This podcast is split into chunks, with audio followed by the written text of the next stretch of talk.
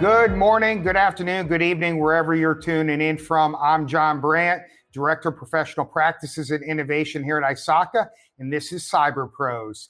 Today, I am absolutely thrilled to have my guest, Naomi Buckwalter, on our uh, podcast again today. She recently opined on burnout, right? In a, in a blog post t- titled Burned Out InfoSec Professional Sound the Alarm. For those of you that may not know who Naomi is, and I find that hard to believe, but she is one of the more outspoken leaders in the industry. An absolute pleasure. I love outspoken people who are having and forcing the hard conversations. Naomi, welcome. Thanks, John. It's great to be here again. Thanks for having me. No, absolutely. We're going to have a good time here. So, in preparing for this conversation, I reread your article you know, you've written for us a few times now, and it actually took me back to a few months earlier in the year. You had actually written a blog on the five memes, and number five actually is relevant to this one, right? Where it's it's the individual riding the bicycle with the stick, right? So the self-imposed injury, right? And we wonder why we're uh, we're burned out. So why don't we let's open and you talk about what are some reasons for burnout in the industry? Oh man.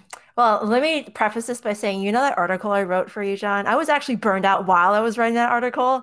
It took me so much longer than I originally intended. I'm like, this will be easy. I'll just copy and paste people's quotes. Boom, you got an article. It took me so much longer because I was just literally like, oh, I just have to get this done. I just have to get this done. And I kept emailing you, John, I'm not going to have this done by Thursday. I mean Sunday. I mean Monday. I mean Wednesday. And so like I just kept dragging and dragging. It's because I was burned out, and it was just it's like the most ironic part of it is when I was writing the thing on burnout. I'm like, yeah, I'm also burned out. Should I write that in the in the sentence somewhere? But that anyway, I just wanted to mention that because I, I think it's just so pervasive in our industry today. We are overworked. We are so like given so much responsibility in our day to day and we're on the hook for like all the breaches and all the bad things that could happen in terms of cybersecurity and we're feeling it. Uh, we are feeling it. I'm feeling it. I mean i've been burned out a few times now. Uh, the people that i'm talking to on the day-to-day basis they're burned out. Uh, I know for a fact, you know, eh, my team members might be burned out too. I don't want to give them any shout outs or anything, but they know who they are because we've had these conversations and um, it is pervasive in our industry. And, and, it really comes down to too much to do and too little time to do it or too few people to do it with. So let me ask you something. So, we, you know, we've been writing about the doom and gloom of not having enough people for a long time, right? And, and, you're familiar with, with the work that ISACA is doing here, and we continue to try to to drill down into this. To be fair, right, and we and we understand that we don't have enough people to go around, but do you think that we are more susceptible now? It, and I and I frame that in the context now we're three years into this the, the COVID pandemic now possibly it's you know considered an endemic and we know that a lot of different occupations are feeling the the hurt. So do you think we're more susceptible than others right now? If so, why? Hmm. Well, I'm not in any other industry, so I can't really tell you, but from my little bubble in the corner of the cybersecurity industry, I can tell you that it does seem like a lot more people than ever are burned out, or they're just being more vocal about it on social media. Now, I've seen the studies, I've read the news articles, and it really is uh, kind of new, not just from COVID, but the remote work thing that's happening over the past few years, that has just completely shattered any norms of like work life balance because you're here working and then you're also at the same place where you're relaxing and eating and all this other stuff. So you it's hard for your brain to separate the two. Like the work life balance it just bleeds into one giant work bubble and the American work ethic and ethos, and you know this because you're one of them, but uh, we're just expected to be online and to work, and you never take vacations, and that, and we're starting to feel that because we're just working remotely, working all day, every single day, you know, being on call 24 seven 365. And uh, cybersecurity, I think, has that very interesting twist to the thing because yeah we we also care about getting breached and, and, and solving insecurity issues that we have and so we are constantly stressed out about that So, are we a little different from other industries? I think so, just because of the amount of stress that we put on ourselves sometimes, but then also the expectations from our leaders and our managers, you know, to keep our companies secure and our data secure. But then again, that's take out with a hefty dose of salt because I'm not in any other industries. I really only know about cybersecurity. But from what I can tell, just that remote, that push to remote has helped, like, really. Uh, not helped us actually has really hurt us in terms of work life balance and therefore caused the additional stress and burnout that we're seeing today you know, I'd, I'd agree a lot with that. And I've got the conversations I have even with my team, right? And we're not quote unquote in an operational role right now. You know, the, the team that I lead are respect are responsible for leading their practice areas and, and responsive to members that are, you know, span everything from audit all the way to emerging technologies and everything in between.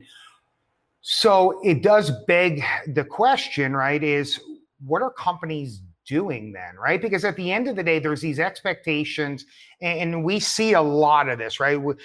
Um, the great resignation, right? Uh, employees just, they're fed up and they're rolling out, and retention challenges have been high for so long anyway.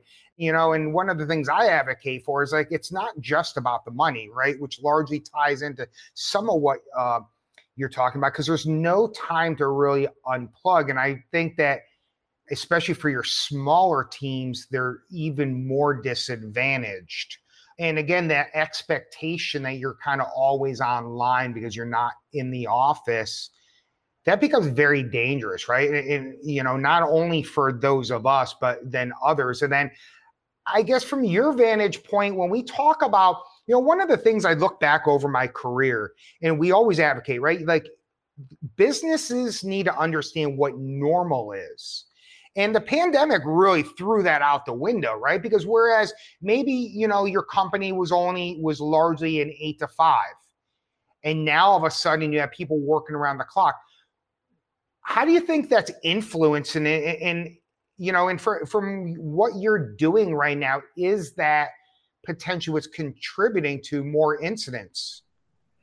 Just being online all the time or having to work all the time or expected to well i think being online and, and, not knowing what normal is right? Because ah. it, you know think about it like it used to be like you know when you were doing your discovery you were looking for for indicators of abnormality right? Like so somebody signing online late night might have been a, a red flag in the past. I can tell you working alongside my colleagues I see people online all hours of the day anymore. So I think that it, you know, to put on the the operational hat, I think it it becomes that much more challenging mm. to, to discern what's yeah, real. or they're working not. from different areas of the world. You know, people working right. long vacations or work vacations over in Tahiti, uh, and then they're logging in from Mexico, right, and all these places, and you're just like, what? Uh, I agree with that. I think the normal has changed. It's shifted a little bit. The Overton window and conversations on what normal is has changed. And that is uh, an interesting conundrum that we have because we do want to understand what normal looks like in our traffic and our activities and all the things for operational reasons but we also want to normalize conversations on like what healthy looks like so that work life balance conversation doesn't happen very often at least in my experience we don't talk about what is expected from each other and from our customers, from our managers. We don't push back when somebody asks us to work or take over a shift for on call, right? Like there's these conversations that need to really happen for us to start understanding what healthy is and what unhealthy is. Because right now, I can tell you right now, John, like it's pretty unhealthy out there. People are always online. They feel stressed out. They feel that they're, um, you know, accountable for this stuff and responsible for this work but you know what can i say? Like you you you aren't a machine. You cannot do this 24 7 you're going to burn out. No you're absolutely right there and, i and i don't know that there's any easy answers there other than the fact you know what it highlights even more is the criticality of soft skills that continues to come up. So not only in your ability to for the industry practitioners to talk to the business leaders talk to the customers talk to each other but also now because what I'm hearing right is we're now more than ever we're blurring these professional and personal boundaries. When I was on active duty and led a lot of people, like at the end of the day, if you you know the mantra was if you take care of people, they'll take care of you. And in my decades since I hung up the uniform, boy, that sentiment is, doesn't carry very far in the corporate world. But I, I think it needs to, right? At the end of the day, and not everybody, eh, nor is every culture comfortable having some of those conversations too, because they really kind of, for some people, they're an open book. And I, I'll be the first one to be like, listen, I'm stressed the heck out, right? Like, just, I got to unplug for a little bit. Others will just keep grinding and, and they're of the mindset, hey, I don't want to I don't want to open up that part of my world to you. I'm here in a transactional capacity. I do a task, you pay me a salary, I don't want to know anything. that works and i hear this thing called quiet quitting is making its way through the news and social media and it's a trend now right? Quiet quitting being i'm just going to do what i'm paid for nothing more nothing less and uh, you pay me a salary and we are trading products and the product being my labor right? Like for for a certain amount. Uh, to an extent i agree with that. Like that is the healthy conversation that i'd love to see normalize here at least in the states where the work ethic is more towards that puritan like old school you need to work hard and grind. Otherwise, you are nothing, right? Your identity is tied to your work, kind of thing. Uh, I would love to see us shift to that. I know other areas of the world, certainly Europe, is uh, not tying their identity to their job. Places like China are more and more so too, where they have that lying flat kind of thing. That that whole trend. It's the same idea. We are tired. We are burned out.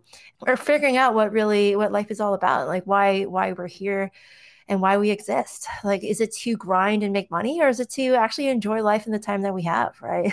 we are we we are not here for very long. So we might as well take the paycheck, uh, work nine to five, and then take the weekends off. However, and I will say this, security is just so much harder to do that, right? Because you take the time off, but that work is waiting for you when you get back. And I know that's not anything special to security. I, am pretty sure there's other you know other jobs within the company that uh, not security jobs but other jobs that also have the same problem. But with security it's like alerts you know things that you don't want to miss. So things that might have happened you don't want an incident to go undiscovered for a long time. So you have to go backtrack and look at that stuff at least operationally. For people who don't do security operations that you still have projects to keep going and moving forward and people are waiting on you for answers and resources right? So there's plenty of things where security needs to be doing Uh, continuously, that is causing the burnout and the stress and the uh, the ability to not unplug. At least in my opinion. So protection oriented industries you're absolutely right and it, and it, takes a certain kind of mindset right like as there is with different occupations too and i and i think what's one of the things that concerns me looking at how we're going to continue to source human capital for this. Eh, you know, and eh, if you look at anything that's protection oriented out there, from any kind of first responder to the physical security world, like eh, it seems like, and again, just one, you know, my opinion for what that matters, like the tolerance is a and the appetite to do that type of work is increasingly deep just lessening year after year right now. And I don't know that there's any easy solution to that other than we have to find a way to get creative in in how we're doing this and potentially break the model of how we we staff this right? I think back to again if we look at the fact that uh, largely especially if you're in e-commerce there is no you don't necessarily close the doors anymore right? Like there isn't you don't have if you're not just brick and mortar you've got a persistent presence. So does that really lend itself to to shift work. And again, what what's the appetite of people out there to do that? In my, you know, in uh, my former career, I loved shift work. I loved working nights because I had all day to do everything, and it was great because you rarely got called in after time. And then when you went to day work, it was like, oh yeah, that's so great. And then it was like, oh no, you day workers work a lot more than I do, right? and I think that's that the the, the battle where we're in. But you highlighted in your blog some really, you know, the quotes from different people. And there was a couple in particular, you know, that really stood out. One was about buying into the culture, right? And in earlier this um, this year, with our 2022 State of Cybersecurity report, I had found some uh, research by uh, PwC, and they described this four worlds of work. And I really saw that as, as pivotal. And there was some alignment to what one individual had written and you and you captured in the blog where it becomes a little bit I think, more natural if your personal values and the corporate values are aligned, right? And, and everything from a from a whether you're entrepreneurial, whether you're capitalist, whether you're green, right?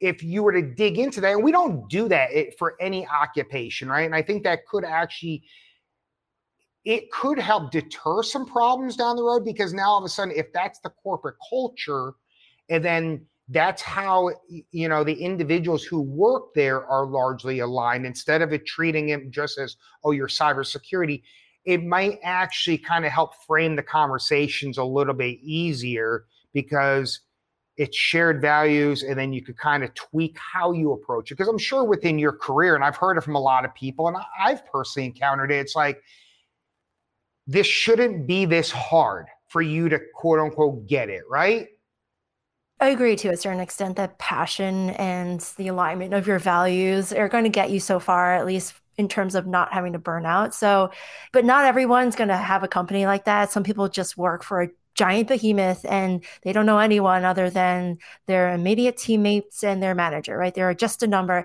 and they don't feel as aligned as some say somebody in a smaller company who has that benefit of having their personal values aligned with the core values of the company, which is very nice. However, in general, the industry actually has that wonderful benefit of we are doing the right thing. We're on the good side. We're the good guys.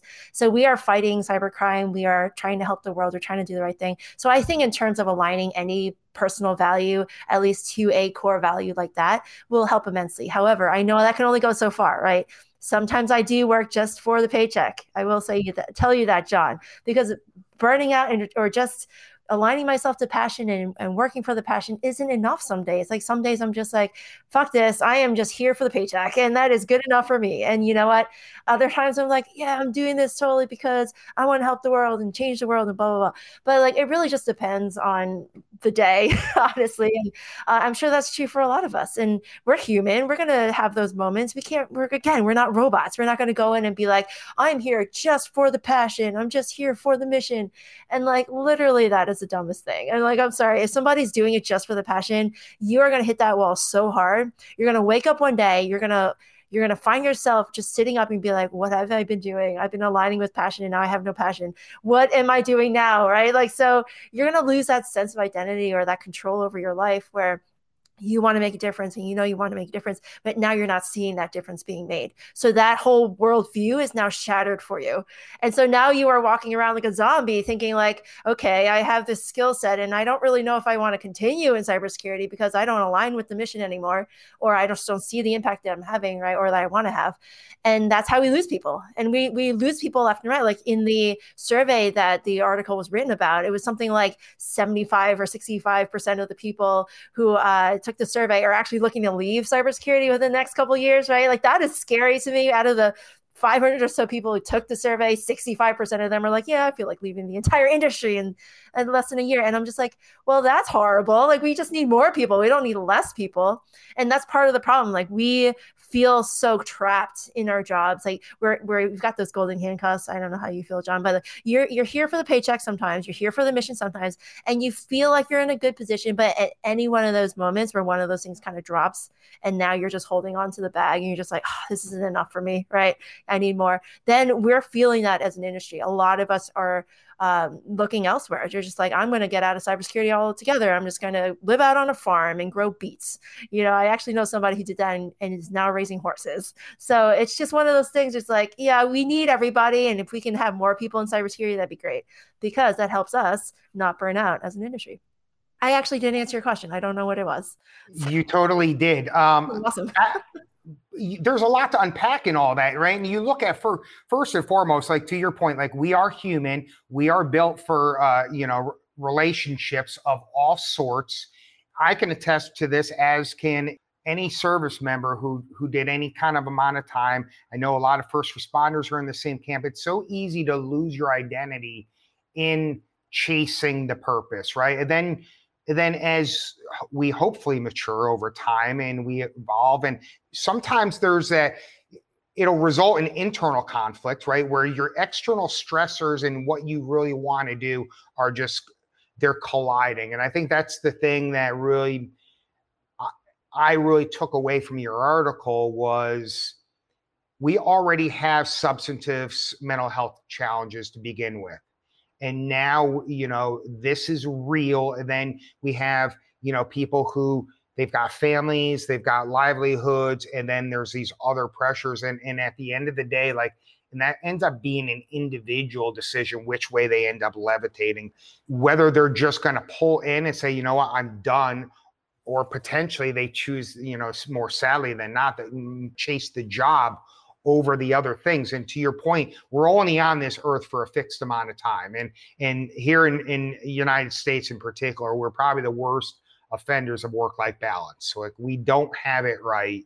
But we're all about choice too. And I think this is one of the things like I get everything that and I and I largely agree with everything you're you're saying. But at the end of the day, like what we're seeing here is this crossroads of people making decisions that best suit themselves, which I'm a big fan of, but the greater industry is going to pay the price. So besides the fact that potentially have people walking away, what do you think that this burnout is gonna what does it mean for the future besides potentially, you know, not having our more seasoned people yeah, I you know, I'm going to make a call right here. I think we're losing the war on cybercrime. I think you might agree with that.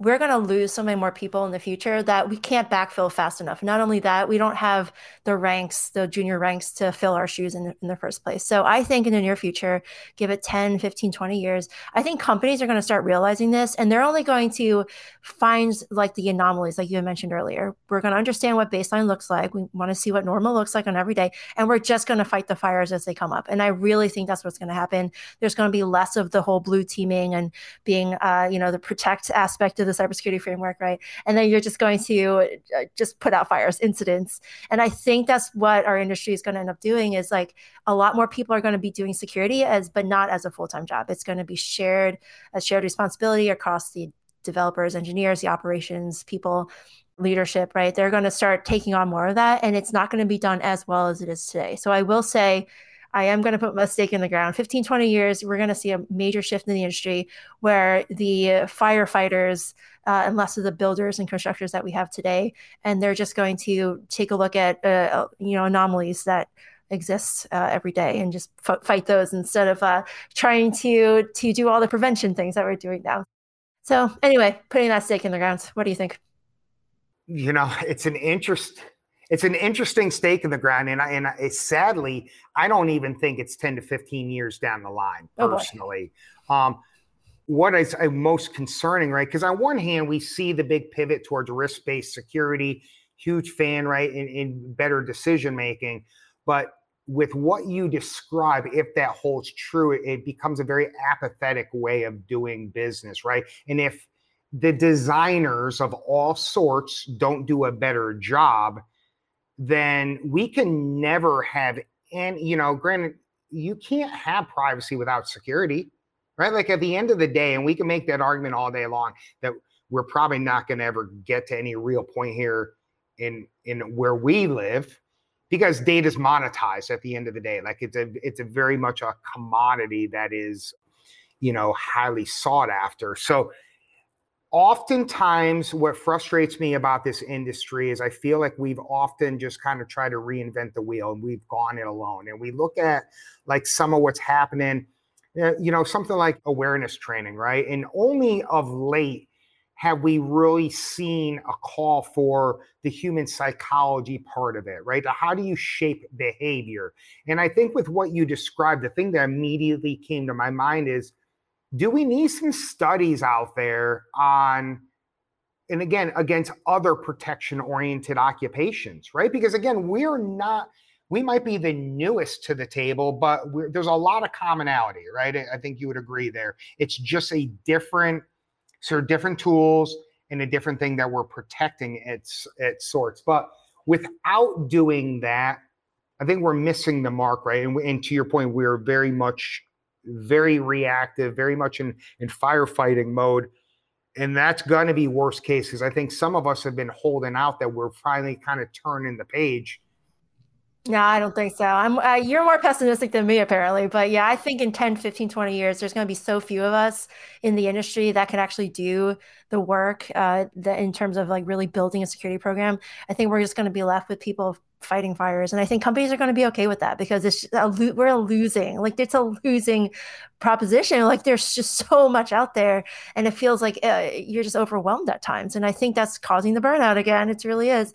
And so I think companies are just going to wise up and be like, you know, we can't block everything, so we're just going to fight the fires as they happen, and and we're okay with that, right? Like we're going to block exfiltration as much as possible and protect as much data as possible, so we don't have to pay any fines, and uh, you know, people's data is going to get stolen anyway. So we're just gonna we're gonna try to protect it as well as, as good as possible. And then as you know things happen, we're just gonna throw people at it. Like that's I think that's what's gonna happen because we're just gonna have fewer people in the industry that really have that veteran experience that you know that you actually need to in order to do this well and and that's it i think i think the i think government i think governments and uh, corporate entities and nonprofits i think uh, honestly maybe i'm just in that space right now really pessimistic John, but I think they're going to give up. I really do. I hope that's not true. I really hope because I'm still a citizen of this world. I would love to see my data protected and the future of my children safe, right? But I don't know. I don't know. I'm at that point where I'm like, John, I don't know, man.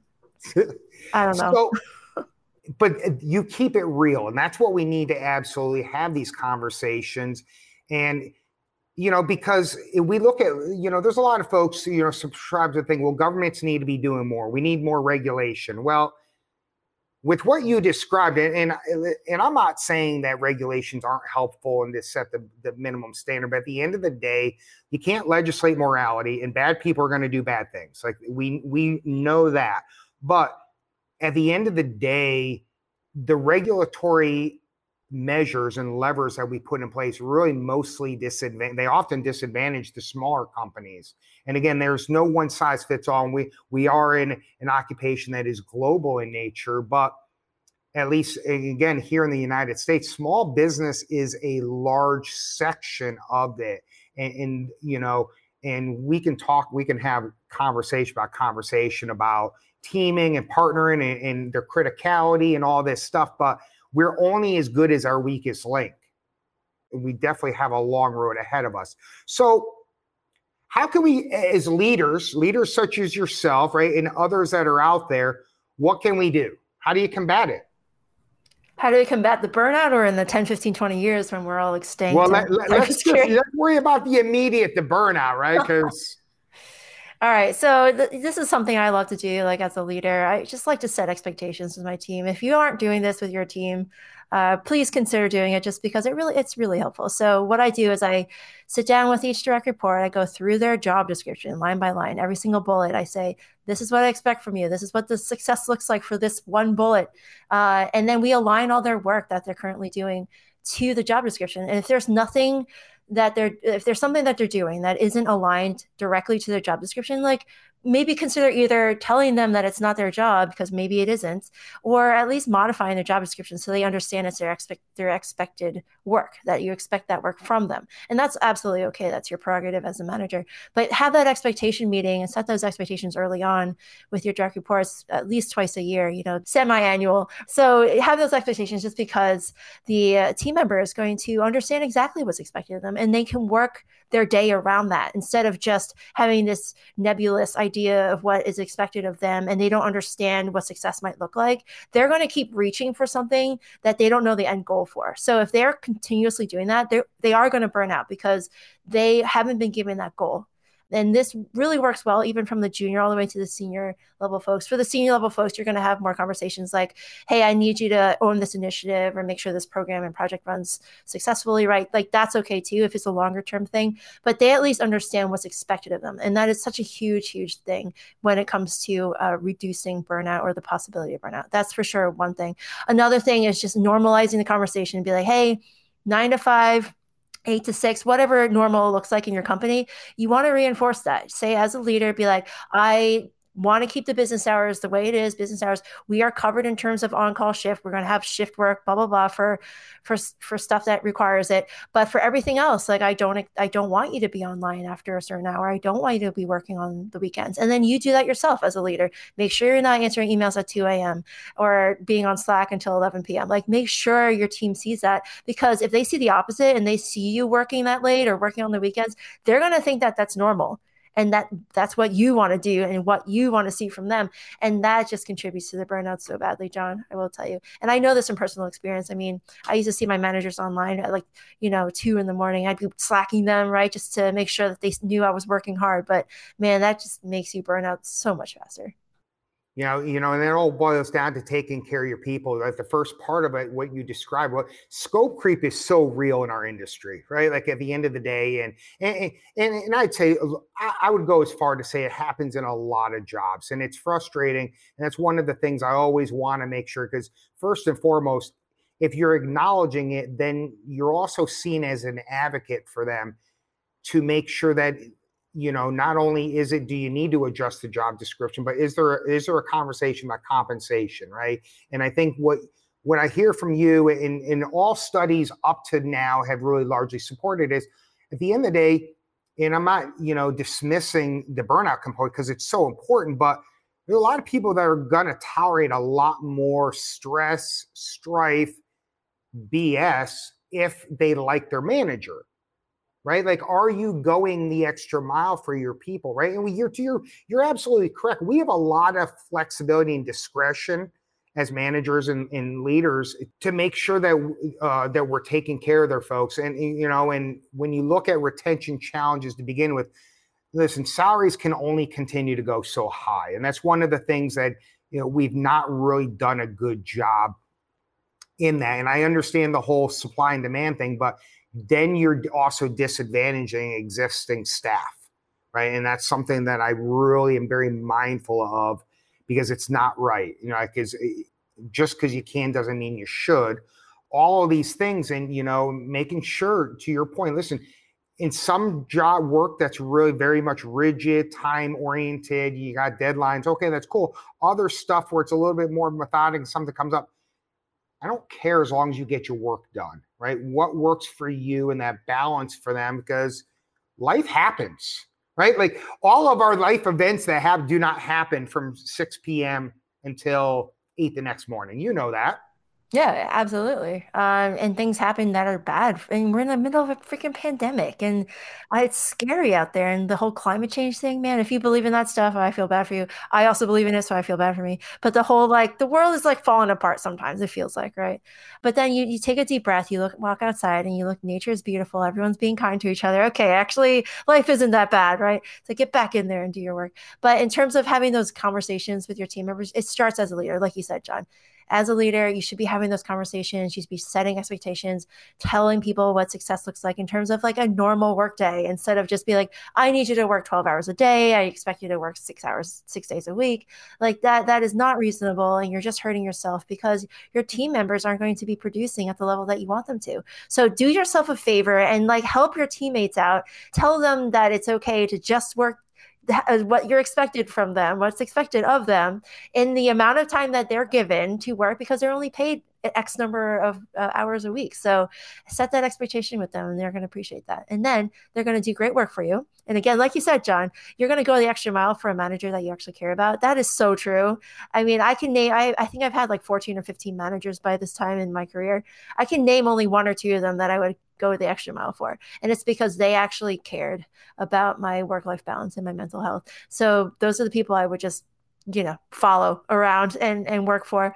And I could tell you the two or three that I would never ever work for again, right? Because they were just so exploitative and abusive of my time and energy. And I expect other people are going to feel the same way. So that's a great segue to for those individuals that might be in those situations, what can they do? Hmm so you need to push back too like there's uh, the whole like puritan work ethic like we had mentioned you have to set the expectation also so if you are working 12 hours a day 6 days a week that's on you you can you can stop that you can control that right you just start not doing that you can say hey i've been working extra hours and you know i i I really can't sustain this. Just have that conversation with your leader and just say, like, I probably just set the expectation wrong, but let's just re normalize this thing, right? And say, I'm going to work from this time to this time, expect me online from this time to this time. I'll be available when and when, right? Like, set that expectation like push back on like unreasonable things if your manager is asking for. Now, if you don't feel safe doing that, right? Maybe the political climate isn't in your favor. You just don't have the standing within your company. I'm, I'm sure that's true sometimes. You have two legs. You can walk out that job. You can find another one. If you're in security, you know you can find another job very quickly. You know that, right? So if you're listening to this and you feel trapped, you're not. It's all in your head. Uh, pick yourself up, wipe off your face, go get another job if you if the one that you have right now exploiting you is taking advantage of you because you know it, everyone knows it get out of there and and find a job that makes you happy and do work that keeps you sane. And uh, has that work life balance that you always wanted? Because again we're only on this earth for like what 80 something years? Actually it's declined over the past couple of years right? Do you see that john? Like our mm. life expect our life expectancy is like six years less than it was two years ago. My god so this morning matter of fact i was listening to the radio and they were talking about the average amount of time that we're happy for anything happening in our life is between four hours and nine minutes and four, in about four and a half hours. So to your point, right? Like that's pretty disturbing, right? Like so on average, right? And the in the highest number, the four hours, I think it was 36 minutes they had said was when you were spending time with family. That's not a very long shelf life. And if you're not spending enough time with them, then it's very easy to get to that point, uh, you know, where you're just miserable right at the end of the day. And that and that affects our work that affects our professional relationships it affects your home life and, and all those things. I love what you said about you've got opportunity out in the industry. And i think that's something that often gets lost is listen at the end of the day we can only change things within our control right? Mm-hmm. your your in your respective sphere of influence. And if we think back to when we first started working it was very small. Obviously as we come up through the proverbial ranks you get a little bit more you know influence but everybody's got a cap. So you get to a point in where you just might have to decide okay i've done all that I can. It's time for me to go look elsewhere. And if we look at trends that are out there with the shift from lifelong learning to lifelong employability, it really puts the onus on the individual to take control of their own livelihood, their happiness, and, and everything. At the end of the day, I'm not advocating that everybody go quit their job tomorrow because that would be absolutely horrific. But if you're also in a position and company is losing a lot of people, I also believe like listen, where there's smoke, there's fire. If you're having a lot of turnover, what is causing that? Like there's a responsibility by the leadership to kind of look at the climate and are you expecting people to work 80 hours a week on a 40 hour based salary? That's not right either. And I think that these are some of these conversations we need to continue to force.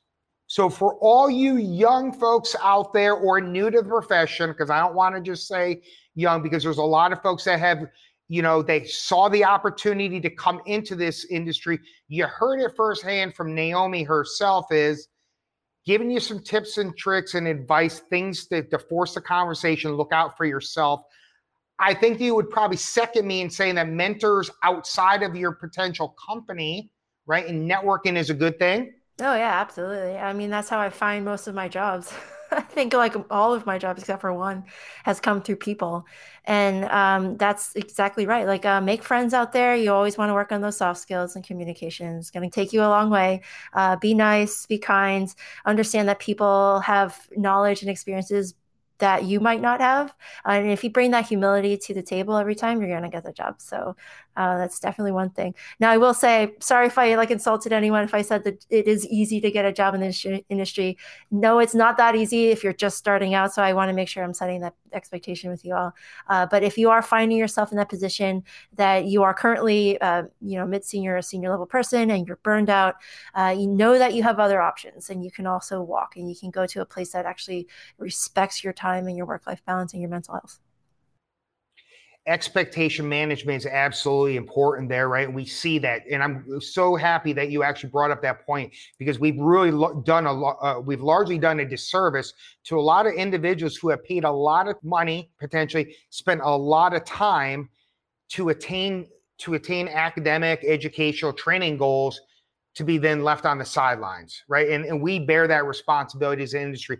I follow you on social media. I know you're calling it out. I know some others that I follow I commend you for the work you're doing, but it's going to take a village because our one off efforts are simply not scalable. So I want to thank Naomi again for joining us. Awesome. Thanks, John. It was a great conversation. Thanks, Naomi. Again, I'm John Brand. This is Cyber Pros. Thanks for tuning in.